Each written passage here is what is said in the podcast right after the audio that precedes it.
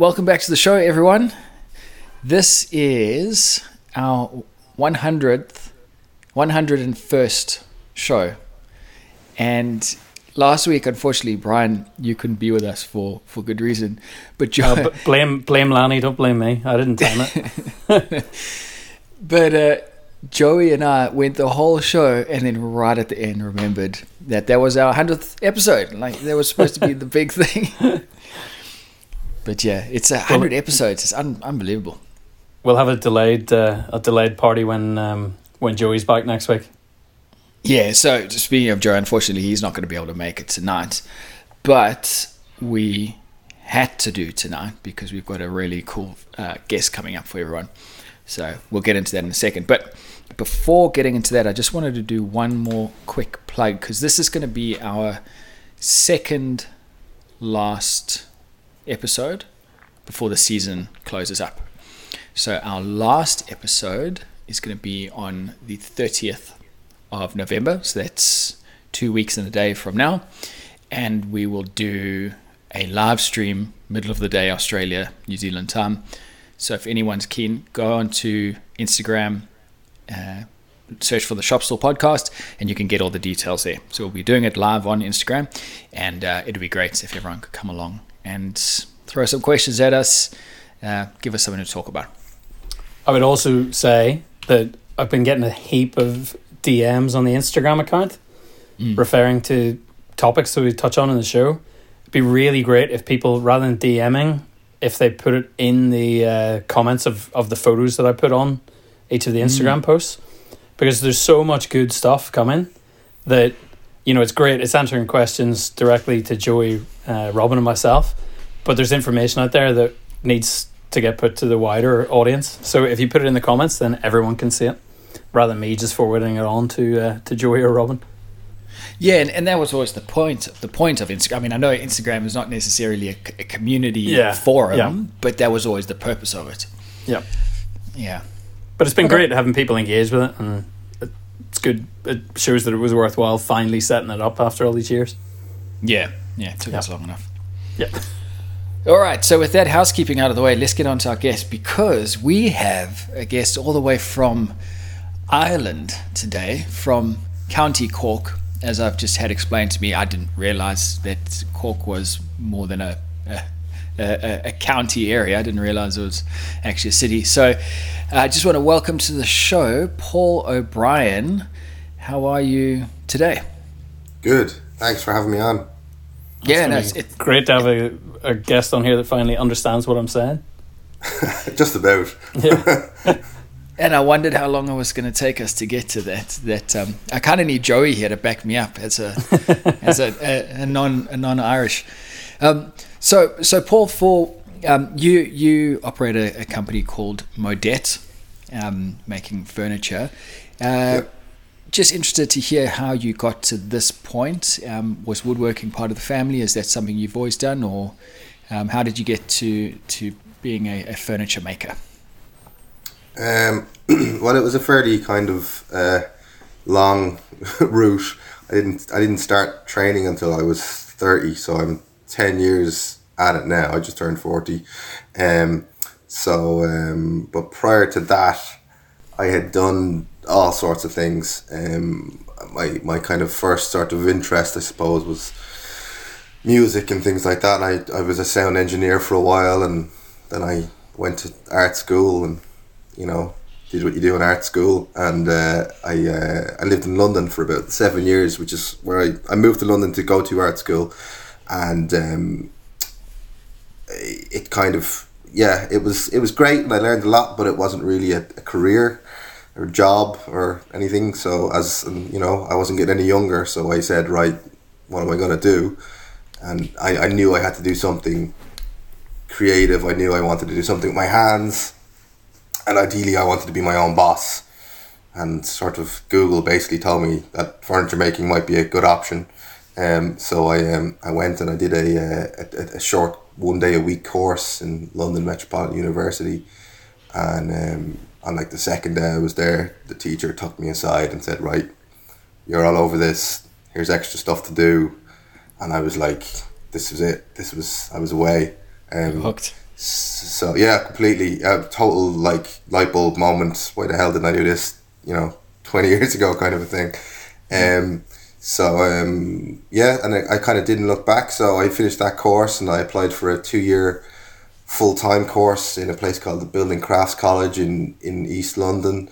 Um, it's like it's a city and guilds course, so you do kind of the first year is just introduction to joinery. Say you just learn basic everything's done in softwood um, uh, you learn about introduction to machinery, hand skills. You make things like door door frames and stair, little small scale staircases, things like that. And then in the second year, then you are given your own bench, and you are. We had to make three pieces of furniture in hardwood that we designed ourselves. We were given some very basic criteria of a chair, a table, and a, uh, a small cabinet. And um, yeah, and uh, I, I basically lived there for two years. Um, uh, and towards the end of the second year, I kind of decided I always knew I wanted to do my own thing, but I also knew I had a lot to learn still. So I started um, basically trying to find a job. Um, so um, at the time, myself and my now wife, we had decided we were going to move back home to Ireland from London. So I basically contacted um, sort of handful of sort of high end furniture studios in, in Ireland to see if anybody was looking for for for um, for makers, and I, I was lucky enough to get a job with um, the Joseph Walsh studio in Cork. Um, so I went straight from college to being a, a maker there for about two and a half years. And then I decided to strike out my own, and that was I'm coming up on six years now in, in business on my own. Um, it's all going really well. I'm very busy. Um, I wouldn't say I'm making money yet, but we're working on that. and um, but um, but there's plenty of commissions, there's plenty of jobs, there's plenty of interests. I've won a few awards, got some press. Um, I'm just back from London. Uh, a couple of weeks back, I, I did my first exhibition at London Design Festival. Um, that went really well. A lot of good feedback, a lot of interest. Um, so yeah, that's kind of that's kind of it, really. Long pretty pretty good summary. That's a good story. yeah, I, I would have assumed. I would have assumed that you'd just with the the the the way your your website and your Instagram is all crafted. It's got a very warm, homely feel to it. I just, and maybe this is um, jumping to conclusions, but I just assumed that this was going to have been a trade that was in your family, and you just had a family of woodworkers. I don't know. You just you just came. It just comes across like that in your material. Well, my, my, my father is a um, or was he's retired now. He was a he was a mechanic, a bus mechanic for forty two years, and it's just one of those, you know, inherently practical people. You know, mm. when I was growing up, he was always doing stuff in the house, and we were helping him and you know, we never there was never a man in to do anything. If something was broken, he fixed it. You know, and that's just the way. So it was. I've always been a very hands-on person. I mean, even even in art school, I, I, ostensibly I was there to study. I was studying like sound design and, and stuff, but I basically ended up building things. I made sculptures and things out of like I bought old analog tape machines and old transistor radios and ripped them apart and made them into sculptures and you know stuff like that. So it was always make. I think I was too practical for the art world, um, so which is probably why I, I, ended up doing this. Um, so um, yeah, like that, uh, just that general approach to just you know, just just doing stuff, you know, trying it out. Then you know, if it doesn't work, try something different. So that's yeah. I mean, yeah. I, I, other people seem more surprised than than I've I am that I ended up doing this in some ways it just it, it seemed like a kind of it was a long trip, but it seems like a fairly natural progression. Mm. Um, and I think that the, the probably the art background is probably I I'm, I was always super super aware of the kind of the the, the how the business was portrayed, the look of it, the feel of it. That that's that's a huge part of it, and that's definitely something I learned when I was in in Joseph Walsh's. That the, the branding side of it is is is massive. Like it really is. It, you could spend so much time marketing and stuff. You have to, you know, it's it. That's a huge, huge part of it. If if you're after a certain type of business or client or, or whatever, you really, really need to focus on that. Um, because there's a lot of there's a lot of us now. There's a lot of competition out there, and to kind of to kind of stand out a bit, you kind of really need to make sure, and particularly like as well with things like you know everybody's got a quality phone in their pocket now. There's no excuse for not having half decent photos and you know half decent Instagram or whatever. We were saying the same thing. I don't know whether you listened to the interview that we did with uh, Nick Padula in Sydney. Yeah, I did. Um, yeah, but we yeah. were we were saying the same thing to him. You know, just the consistency of his imaging and the yeah, overall he's really appearance. yeah, he's got it down, doesn't he? Yeah. yeah, well, yourself, you've got it as well. Um, but yeah, it's just the consistency of it and the quality of lighting and the like. There is a value that's you can see that you've really invested time Yeah. into into crafting that. So yeah, it definitely shines through, mate. Mm, and you know it's his stuff. As soon as you see a photo, Yeah, you know it's him.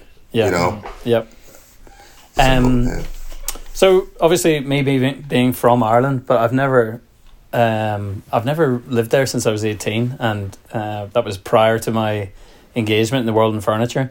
So I have Mhm. no idea what it's like, apart from when I did my visit to Joseph Walsh's studio. yeah.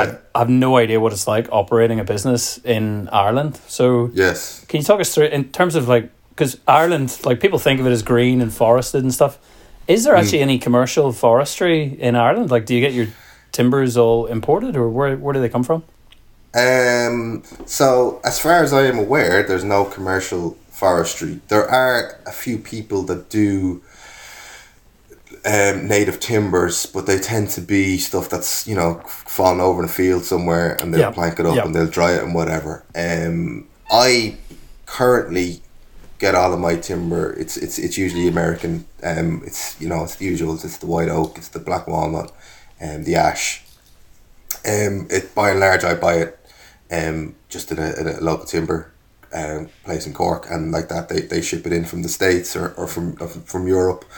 Um, I am currently looking at sourcing some native timbers for, for certain pieces. Yeah, I'm but just- it's that it's thing just- about it- volume and, and quantity. if you ever can get I get what I want exactly when I Yeah. when I need it, and is the quality going to be there? Particularly because of the, I mean, you you've probably seen the side of my stuff. There's a lot of um, slim legs and things. It needs to be fairly clean grain stuff. It can't Yep. be knotty, twisty kind of. So there are certain pieces that I could probably do, smaller pieces, side tables, things like that, in, in native stuff, and I am looking at that. But n- no, at the minute, as far as I am aware, and and that like I could be someone could correct me on this, but as far as I'm aware, there's no commercial hardwood sort of um, timber industry in, in Ireland.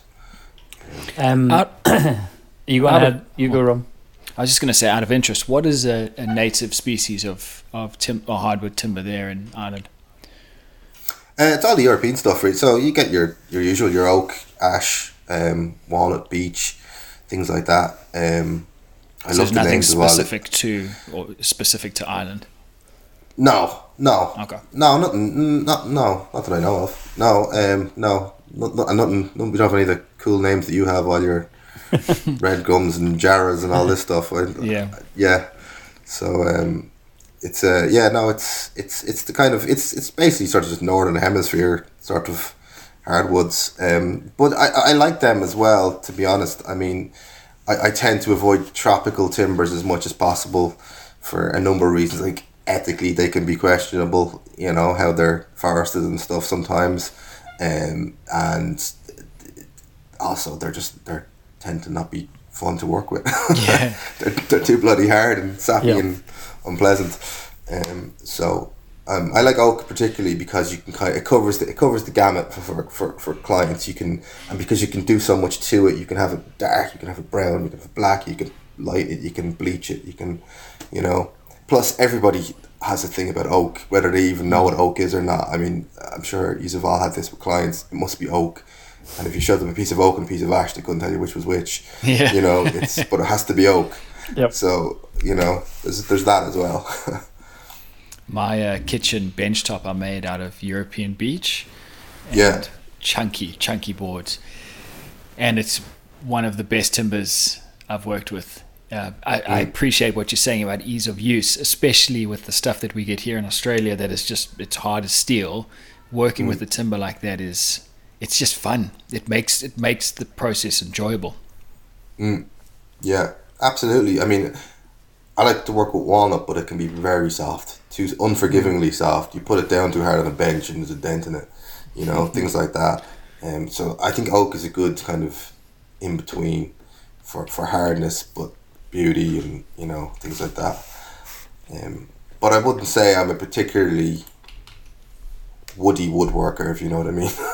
I'm I'm someone who's attracted to the design of a piece, the overall kind of silhouette of it, the look of it, rather than the, the grain and the timber. I mean, uh, that's obviously a huge part of it, but it's not my my, my sort of driving force, if you like. Um, you know, I'm not a big kind of wood fan. Yeah. Yeah. Um, I was going to say this is something that, uh, like when I was growing up, if you had told me that high end sort of luxury furniture could be Mm. coming out of Ireland and going around the world, I would have been like, how does that make economic sense? Like, how can you operate from, like, it's fair enough the second biggest city in Ireland, but it's still quite a remote little place. yeah, Um, but now in hindsight, I'm looking at it, and I'm in a much much bigger city in Australia. But your audience that you have on your doorstep is amazing. Like to have you know the whole EU. I don't know. Do you do you sell much stuff into Europe or mainland UK or where does where does most of your stuff end up? Um, up until this point, and I would say up until about three months ago, it was all Ireland. Um, Right. And literally in the last couple of months, we have. I've kind of reached the point now where I'm obviously. I mean, it's it's just it's a numbers game. The entire population of Ireland is only about four million people. Like, um, so you know, there's. The, I'm gonna. I'm gonna. Um, that that that audience is gonna sort of plateau pretty soon. So in order for me to to grow the business and to continue doing what I'm doing, I have to look abroad. Um, and like you said, it's look. I mean, obviously Brexit is a fun spanner in the works because Yeah. the, the UK was obviously the, the the the obvious first stop. It's literally next door. It's English speaking. I lived there for seven years. Um, in saying that, it's it's not impossible either. It's just paperwork and So is Yeah, it when is I- only paperwork or, or is there additional taxes that are being applied to? It depends what day you know. ask on. To be perfectly honest, they seem to be making up. uh, When I when I went over to the UK for London a couple of weeks back, um, it was nearly over before it began. I I, Yep. I, I rented a van to drive over. Um, I I drove through the Irish customs, no problem. I got to the UK, and they asked me, did I have any paperwork, and I said I didn't. I didn't think I needed any from what I could gather. I was only ex- exhibiting. I wasn't selling anything Yeah. and I was taken into a large shed and told in no uncertain terms that uh, they could confiscate all of the furniture in the van, and it was so that was that was a fun half hour. Um, Wow. So um, yeah, so uh, So it just totally it totally depends who's prime minister on that day, is it? Kind of, yeah. Yeah. And I don't know, the mood is it the, the is the guy having a bad day in, in customs or I don't know. But one of them seemed to be a bit of a a bit of a, a wood nerd. He, he he opened the van and straight away said linseed oil because I used the Rubio Monocoat, which is linseed, and he was he was admiring the stuff. So I I I uh, I uh, gave him a bit of a turn on the charm, and uh, I was I was sent on my way with a, a wagging finger behind me. So uh, I'll know for next time. But yeah, there, it's it's it's a bit it's a bit mad like the way it's it's all work. But like I said, it's just it's just another thing to work out. Like I'm I'm hopefully doing a big job now in the states soon. Um, and again, it's just paperwork. I've just sent the piece to a small side table to Switzerland. Um, you know, they all just have their own little things of, you know, what codes and this and that and the other. But yeah, it's it's definitely hundred percent. It's it's it's where the business is going. We're going to have to look at the, um, the rest of the rest of the EU and, the states and stuff. You know, it's just and like particularly I think when you get to a certain price price point with your furniture, the extra couple of hundred quid to ship it to X, Y, Yep. and Z, people don't really bat an eyelid. They want they want it. They, it costs what it costs. Yep. You know, so That's a good place to be. yeah, well, we're getting there slowly but surely. It's it's a it's a it's a hard game, and it's it's like still I still feel like I'm only starting out, and I'm only working things out, and you know, still there's still that panic every time you send a a quote going, "Oh, too much is it too little? Oh my god!" And they You come know? back, and then you think, oh, geez, now I've got to actually build it. now I'm gonna do it. I know, yeah, the fear. Yeah, exactly. Yeah. So, um, but yeah, like we've got some. We've been really lucky recently. I did a huge job this year. It's the biggest job we've ever done. Um, I got a call out of the blue to do a restaurant. Um, there's a there's a there's a five star restaurant about forty minute drive from my workshop. Um, that was bought last year by some um, uh, businessmen from Singapore, and um, but they have Irish connections, and they were, to their credit, they wanted to work with Irish and local um, suppliers as much as possible to fit out the restaurant. So I made all of the tables and chairs and trolleys and different things like that. They got I recommended some friends of mine who have a metalworking forge and they made all kinds of table implements for them and they had all Wow. the, the, the, plates and pots and stuff made by a, a crowd out in East Cork and stuff like that. I mean they could have very easily opened a catalogue, ordered it all, Yeah. and paid a, paid a quarter of the price.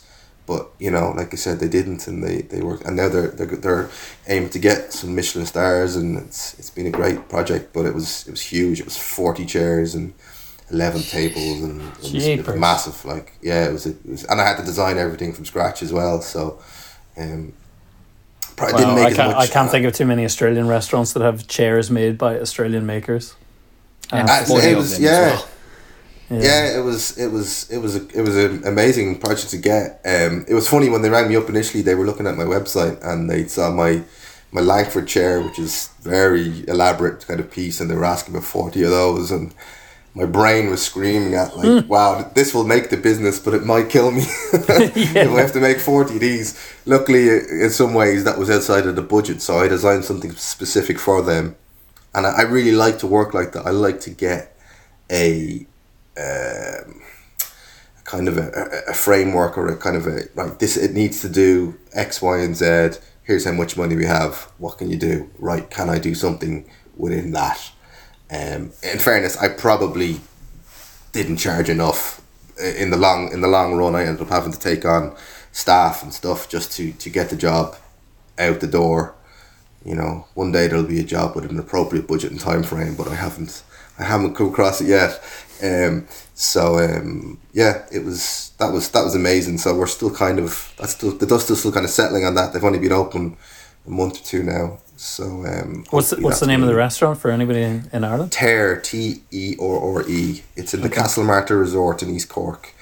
Um, and um, yeah, it's it's an amazing space. It's all you know, like I don't know what it is, ten or fifteen course tasting menu and all this kind of stuff. So yeah. You you keep talking about we. Who, Do who I? who's the other person? we Is it just So- you? Okay, I wondered if you had a team. No, I kind of have a team, yeah. So, well, so there's uh, besides myself, my wife works um, part time in the business on the administration, marketing, email side of things. Um, I have a full time maker with me in the shop as well, James, and I have a few part time people that I kind of get in sort of ad hoc as I need them. Um, shout out to Liz. Liz listens to the show, and uh, there's a um, a few people like that um, that I kind of have in my kind of orbit. Um, I haven't, you know, it's something I always remember in the early days of the business, someone saying, do you do best, outsource the rest. And I really try to do that. So I have an accountant. I don't, you know, I have a person who's my website, you know, things like that. I, I, they're not my strengths. It's a waste of my time to do them, pay someone else to do them. It's actually costs less to pay an accountant to do my accounts than to me to spend three or four days a month doing them wrong, you know, Yeah. things like that. Um, Yeah. So um, yeah, so there is a we, and the we is growing. I'm hoping to take on an, a maker now, a full time maker in the new year. Um, so um, yeah, we I've big plans, big plans. Yeah, cool. Can we rewind a bit and talk Go about on. the, the Joseph Walsh internship? Certainly. Are you, are you over it Um, yet? Are you Uh, yeah, it's, yeah, processed getting it there. all? getting there. Um, it was it, it was an amazing experience. It, it really was like it was it's it's Willy Wonka's wood factory to be honest, and I was a wood oompa loompa for two and a half years. But um, yeah, it's um, it's I've never been in a workshop like it, or or, or or don't really know of anywhere like particularly in this neck of the woods. I mean, it is literally on a farm, up a lane in like Cork. It's you know it's it's. Uh, and it's from what I've left. Even it's it's grown massively. There was a there was a huge shed. It must be it must be ten thousand square foot that we just use for storage, which has now been converted to the main workshop. It's got underfloor heating throughout.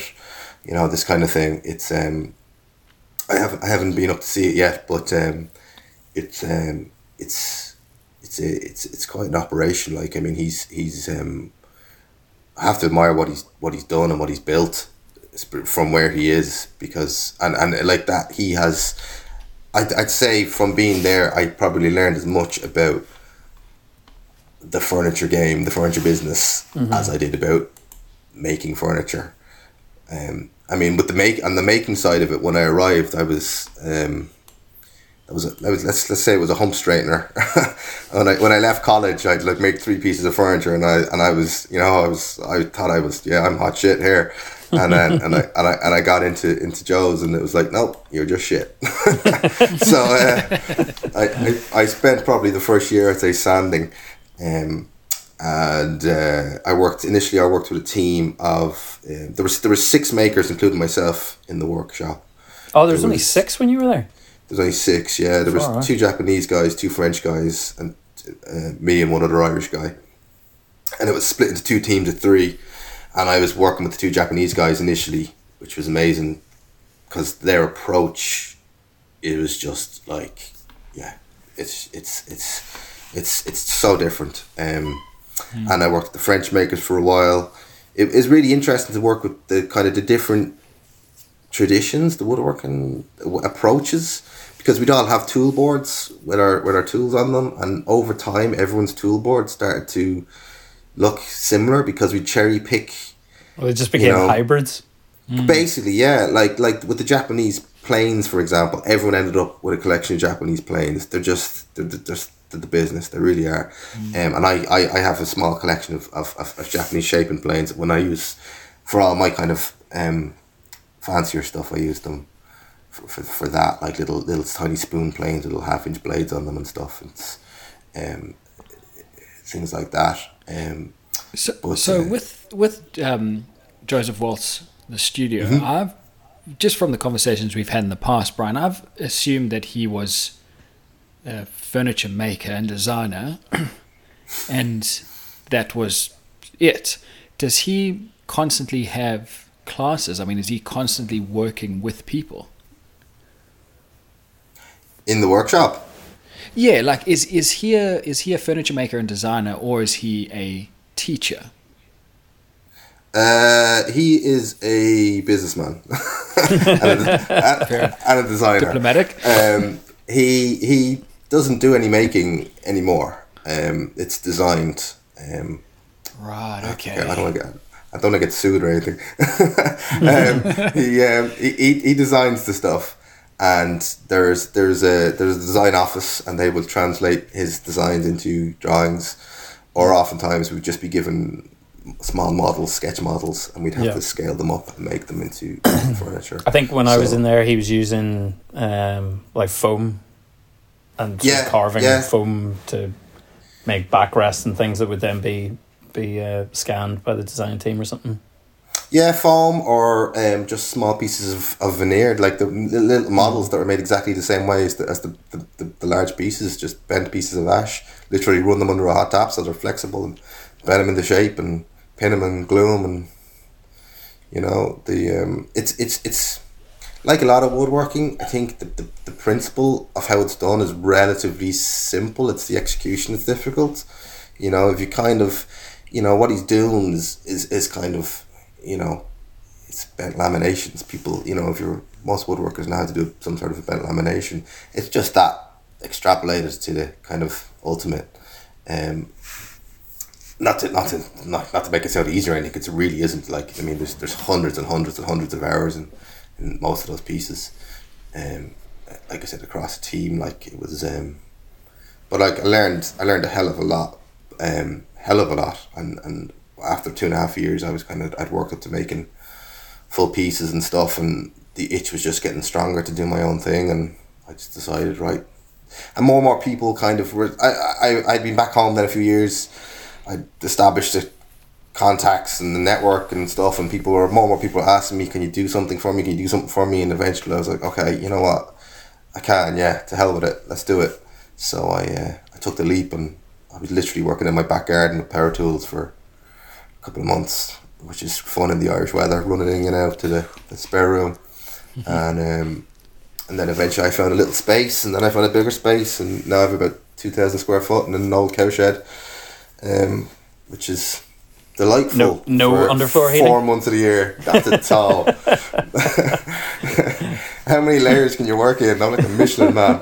Um, so uh, yeah, no, it's um, it's nice in the summer, but it's it's it's it's not so nice in the winter. But I'm I'm hoping now maybe next year to start looking for a, a different space. It's it's a difficult one. Space is a hard one here because it tends to be like that. It's a it's an old cow shed, or it's like a, you know, ten thousand square foot industrial unit in a in a in an industrial estate.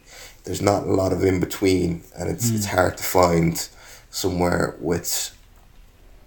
Particularly because obviously things like moisture and all are such an issue for what we do, and Ireland is a damp place. It's very difficult to find. I've basically built a kind of an insulated box within my workshop where as Right, I'm working okay. on pieces they go in and out of it and it's not ideal um, but it's you know you have to make do initially it's it's a hard game to get going in from that respect you know it's such it's so chicken and egg you need the to get the work you need the workshop but to get the workshop you need the work so it's you know I've built a workshop it's a decent workshop we I've got you know all the machines and stuff that I need mostly um so um it's uh yeah it's getting there The Um, oh, you go, Joe. You go, Bryan. I, I was just going to ask you about um, about design influences and things that we, we were talking with Mm. again Nick Padula. I Mm. can't remember whether it was after we'd finished recording the show or whether it was during the show. Um, we were talking about his bench that he's done the sort of twisted um, Yeah. bent lamb thing, and um, he was asking us, you know, did we think that it was too derivative of other people's work? You know, whether it was too Joseph Walsh, and I'm like. I- I think it's really it's a really straightforward thing just to, for people to say, well, you know, all bent lamb is derived from that, but it's just Mm. because it's a new language of furniture. Like it's, I can definitely see that his influence in your work, but your Mm. work looks very different at the same time. Um, I like that there's slightly more meat in your pieces than his. I Yeah. like that there's a bit more mass.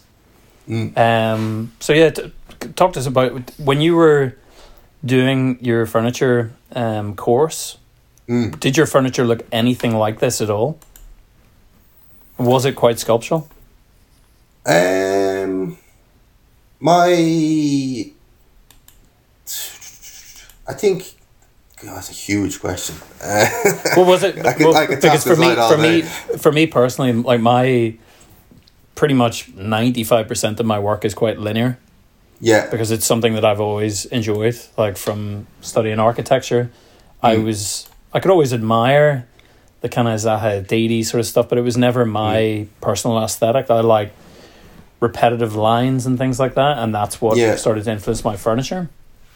So, I did you find that your design um, ethos evolved and you developed that aesthetic taste from working with Joseph Walsh, or was it something that had I don't know that developed over a longer period? I think that I definitely had my own like there, there's a desk I did in college um, which is basically a simplified version of a desk I still do um, and it's it's very kind of clean lines and, and, and things like that. I think what happened was that I think un- unconsciously I probably designed in line with what I could make before I went to Joseph Walsh's. And post Joseph Walsh's, because I learned to make pretty much anything, I was no longer restrained by how will I do this. So Yep. the design, I mean, and I I think I've always designed kind of back to front. I've always designed it first and then work out how will I make it. Um, but because of the skills that I learned, and I, I think the main thing I learned was not even. I mean, I don't do any bent. All my stuff is carved from solid. I don't. Yep. I don't use um, bent lambs or anything. Excuse me. And um, but I think what I really learned was to deal with timber as a three dimensional um, object that can be cut into, as opposed to I think when you're learning sort of the basics, it's all about planes coming together. You know, and all of a sudden it's like, well, if those two planes when they come together sort of blended, and you know, and you take you make them out of something a bit chunky, well then you can carve this detail into them, or whatever. Um, it's it's a combination. I think my stuff is a combination of sort of the overall form, and then the detail within that form. Um, I'm a big fan of Finn designs. I think he has that um, that kind of mixture of the, the, the overall form, the silhouette of the piece is beautiful, but then when you actually get in close, there's all these little details, these little tactile little corners and edges and shadows and you know and, and that's I try to apply that to my own stuff. It's it's um it's it's uh I mean, yeah, I think like no one's operating in a vacuum either. I mean, you know, I think I think originality as an idea is is is is sort of I don't know if it's if it's defunct now. It's like I mean, even Joseph Walsh's stuff. There are there are designers from the twenties and thirties who were laminating things and stacking things. I mean, I mean Wendell Castle and stuff. People like that were doing you know the, the carved stacked stuff for you know donkeys years ago. It's it's no one's operating in a vacuum. Even like Hans Wegner, who I, I'm a massive fan of, like his Chinese chair. It's, it's basically a Chinese chair. if you look at a, a, Yeah. a book of It clues in the antique name. Chinese furniture, that's what it is. You know, um, and it, and then he extrapolated that into all of his iconic designs. You know, so it's it's yeah. I mean, uh, there's definitely an influence there from from from working with Joe's and stuff, but I think it's more the approach rather than the look necessarily. I think my stuff is a little more formalized. Um, I like four legs on a chair, things like that. um, um, a bit more symmetrical, um, but but curves within that as well. I don't know. It's I- when I when, it's funny in my notebooks there seems to be I will draw something and it will be very very curvy, or I'll draw something and it will be lots of straight lines, and I usually end up somewhere in the middle. Um, but it's it's kind of a trial and error process with the designing thing. I kind of I tend to mock up and prototype and you know mess around with. There's lots of you know abandoned bits of legs and backs and stuff in my workshop. Of I think you can tell that. I think you can tell that the pieces do go through an iteration. Like I think the fact as well that a lot of your pieces, like I said, to me they have a bit more mass than, uh, but the mass is kind of it's always off the floor. yeah, It's sort of elevated at either waist height or something, and then it comes down to very very fine lines. And I Yeah. think that's you can tell that you have worked through a process of iteration and prototyping, because I'm guessing that those legs started fatter, and you sort of carved them down until you got to a point where you know you're playing with what's stable enough, but trying Yeah. to balance the aesthetics with it, like that three-legged um, Langford console that you do. The the yeah, I absolutely love that piece. I love Cheers, the yeah. connection of the the cross rail to the legs. It would be so simple to make those radiuses tighter and pull it all in, but I love that there is you know these kind of I don't know like webbing that nearly connects that cross rail to the legs. It's really nice. I, I, I it's um. I'm a big fan of you know H.R. Giger. He designed you know the Alien stuff from Yep. the Alien movies. That kind of biomechanical, Yep. where it's it's it's it's both. It's it's it's it's curvy and organic, but it's constructed and straight as well. It's and I think I, I, I- think as well as I'm as I'm progressing, I'm getting more comfortable with straight lines. I think um, it's it's um, initially I think it was. Uh, like the, the all that Langford stuff kind of stemmed from a dining table initially, and um, I just had this client. You know, it's one of those kind of clients where you're like, uh, this is. She just said, I want a, a black round table to seat four people, and I want it to be beautiful. Go. So it was like great. So she kind of gave me free reign. So I thought, right, there's not a whole lot you can do with a tabletop. In saying that, I always chamfer the underside and do little edge detail stuff. I was like, right, so the legs are the obvious place to kind of do something. And then I started to look at these kind of, yeah, these kind of alien kind of pointed toes, basically. And um, and like I said, there's concave and convex surfaces, and and then I kind of extrapolated other pieces from that, like the side tables, the console, the chair. The chair took about two years in total, but uh, between other things, obviously, to kind of refine to what it is now. Um, and I still every time, you know, I'm sure it's the same. Every time you do something, you're like, I think next time I might tweak that or push that or change that or, you know. Um, but um, yeah, it's a. Uh, I can't remember the question now. no, it's absolutely. Um, how long can can you make a chair now? How long? How long is Ah, one of too- these too, chairs take? Too bloody long. I don't know. I haven't. I've never. I've, I'm still refining the process because I only made. I made the initial prototype and then I made. Uh, I managed to convince a client to commission eight of them, basically. So I made eight of them, and it took far too long, far Yeah. far too long. But I was working it out. I was making jigs. I was doing all that at the same time. So I'm hoping the next time I do it, it will be significantly quicker because I've been giving people prices for them. so it better work. Uh, so uh, we'll see how we go. But um, yeah, it's it's. Um, I'm also looking at maybe down the road introducing some CNC into the early stages of the process. I, I still want to keep the hand carving and all that kind of finish, but there's a lot of you know kind of just donkey work at the start where it's Yeah, just getting cutting. Yeah. it- yeah, but you know when it's all bandsawing and spindling, and you know that could be made significantly more efficient with a CNC without detracting from what the final piece is. Um, I don't currently use anything digital in my process at all. Um, I draw everything one to one scale and lumps of MDF and um, stuff like that. And uh, so, but uh, I mean, I'm not anti it. I just it's not my training. Um, so, um, but I, I think it's probably realistically the way I need to go if I'm uh, if I'm going to make a, a living out of it all. Cool. Righto. Yeah, yeah. I have to say, I absolutely love your stuff, man.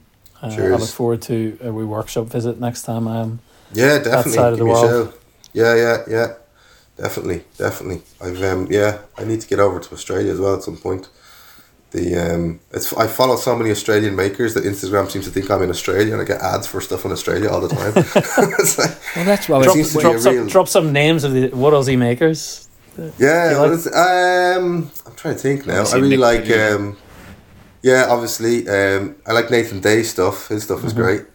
Um trying to think now, I've gone blank. You can't put me on the spot like that.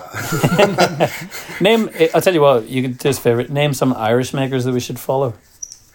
Um,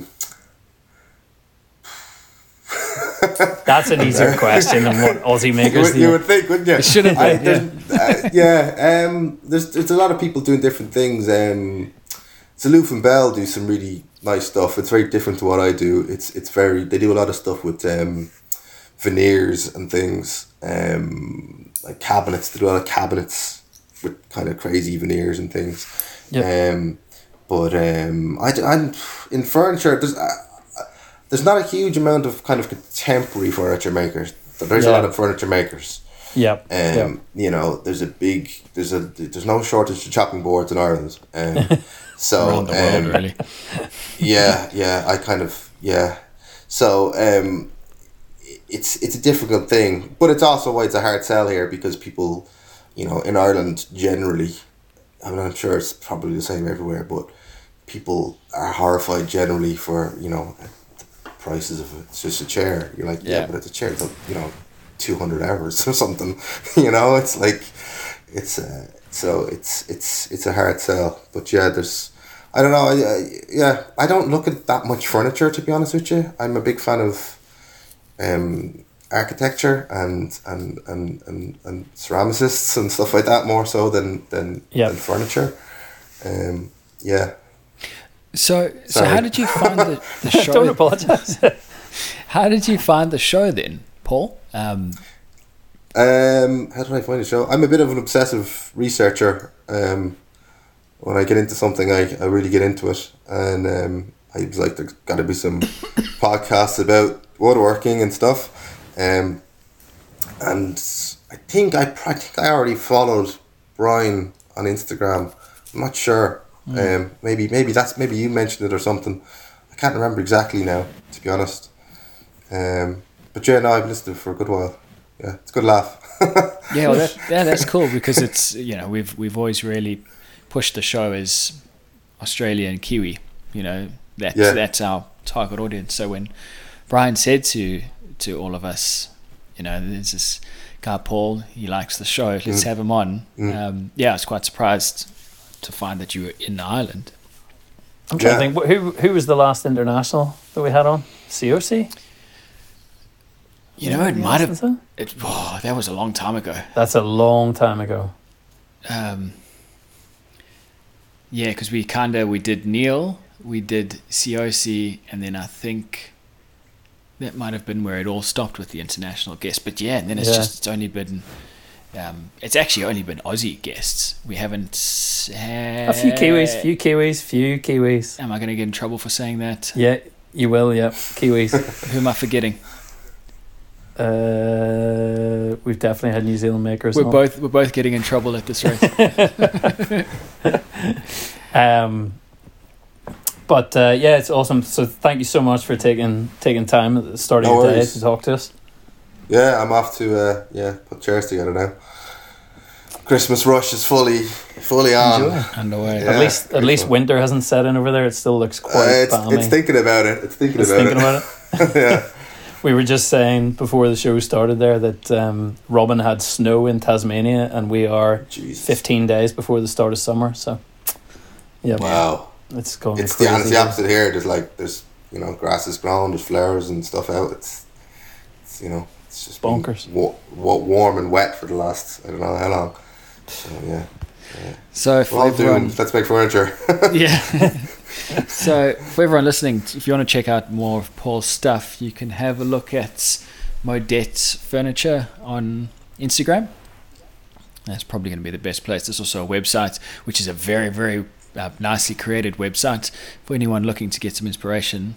I'm certainly going to take the idea of putting videos in my website on board because uh, I really, really like that idea. Uh, but yeah, go check out Paul's stuff. I'm with you, Bryan. That console is probably one of the most unique, the the uniquest, if that's a word, um, console tables I've I've ever seen. So definitely go check that out. Cheers. And um, yeah, thanks again, Paul. It was great to have you on the no show. worries. And uh, yeah, all the best for the for the future. Cool. Keep up the good work. Thanks, guys. Cheers. Thanks, All right, Cheers. see every, we'll see everybody in the live show. Yeah. Yeah. you paying for my ticket to Australia? Yeah. Right. All the best. Cool. See ya. Take it easy. Bye. bye, Cheers. bye. Bye.